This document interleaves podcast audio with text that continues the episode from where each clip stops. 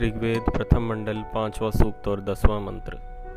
मानो मर्ता अभिद्रुहंत नूनामिंद्र गिर्वण ईशानो यवयावधम।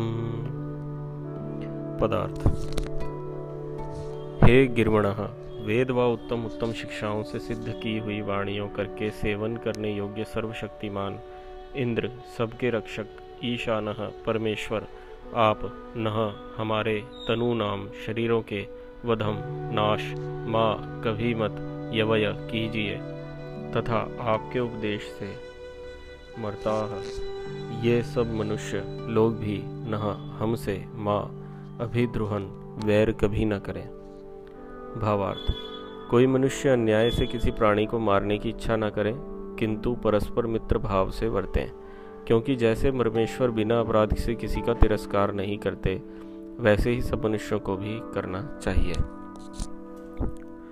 एक शब्द में कहें तो यह मंत्र हमें अहिंसा का उपदेश करता है। हिंसा और अहिंसा के बीच में एक बहुत ही पतली सी लाइन होती है, बड़ी सूक्ष्म रेखा होती है। कई बार कुछ ऐसी घटनाएँ होती हैं जो ऊपर से तो हिंसा लगती हैं, परंतु वे होती अहिंसक है। और कई घटनाएँ ऐसी होती हैं जो कि ऊपर से अहिंसक लगती हैं, लेकिन वे घोर हिंसा से युक्त होती हैं। तो इसको बारीकी से समझने के लिए आपको इनका सबसे पहले अर्थ को समझना पड़ेगा।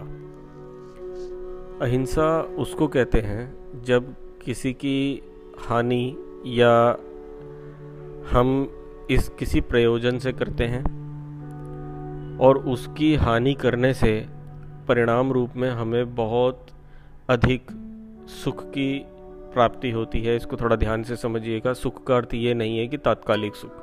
सुख का अर्थ है दीर्घकालिक सुख। तो जैसे सब मान के चलिए कि एक इलाके में डाकू है, वह डाकू राह चलते सभी लोगों को लूट लेता है, काट देता है, ख़त्म कर देता है और एक राजा उस डाकू का वध कर देता है। और इस प्रकार से वध कर देता है कि वह इतना भयानक दृश्य बना देता है कि आने वाले डाकू भी थर्राते हैं इस तरह के कृत्य करने के लिए। तो ये जो राजा का कृत्य है, ये तो ऐसा लगता है कि ये बहुत बड़ी हिंसा राजा राजा ने कर डाली, उसने तो खून बहा दिया। किंतु वास्तव में उसका एक दीर्घकालिक सुख परिणाम है। जो राजा ने एक डाकू का वध किया है, उसके परिणाम स्वरूप जितनी भी प्रजा है, वह बिना रोक टोक आ जा सकेगी, जिससे कि सुख व्यापार की वृद्धि होगी, व्यवहारों की वृद्धि होगी, जिससे सब तरफ़ सुख और आनंद की वृद्धि होने वाली है। तो इसको हम हिंसा नहीं कहेंगे, ये अहिंसा ही है। हिंसा किसे कहेंगे? डाकू ने जो कृत्य किया लोगों को मारने काटने का, वह हिंसक प्रवृत्ति थी, वह हिंसा थी।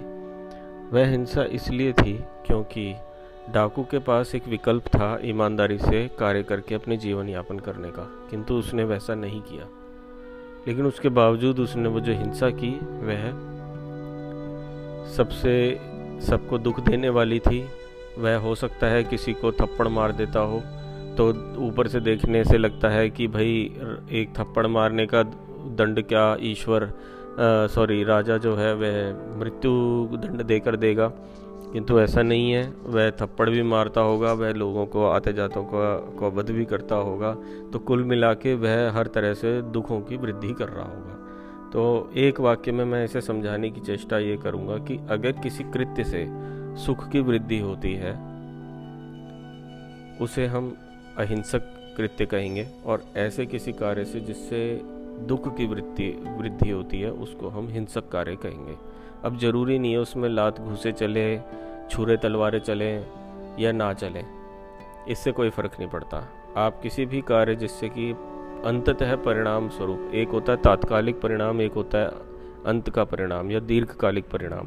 इन दोनों में अंतर यह होता है कि तात्कालिक परिणाम तो तुरंत दिखाई देता है, किंतु जो दीर्घकालिक परिणाम है वो काफ़ी देर के बाद और अंत में दिखाई देता है और वही निष्कर्ष होता है। तात्कालिक परिणाम कभी भी निष्कर्ष नहीं होता है। तो जैसे कि अगर कोई डाकू ने अपना डाकू ने किसी से कुछ छीन लिया किसी को लूट खसोट लिया तो उसको तात्कालिक सुख मिला लेकिन अंत में वह राजा के हाथों मारा गया। तो उसको अंत में दुख मिला। तो जो ये अंत में उस उसको दुख मिला ये तो उसके कर्मों का परिणाम था यानी कि जो उसने हिंसा की उसका अंत में परिणाम उसके लिए दुख हुआ। तो इससे ये पता लगा सकता है कि परिणामतः जो कार्य हुआ उस आ, उसका जो कार्य था, वह हिंसक कार्य था। अब राजा ने की की ओर देखे तो राजा ने डाकू का वध किया। जब उसने वध किया होगा, हृदय में थोड़ा दुख होगा, ये तात्कालिक परिणाम था। परंतु अंत में प्रजा के लिए सुखी सुख हो गया।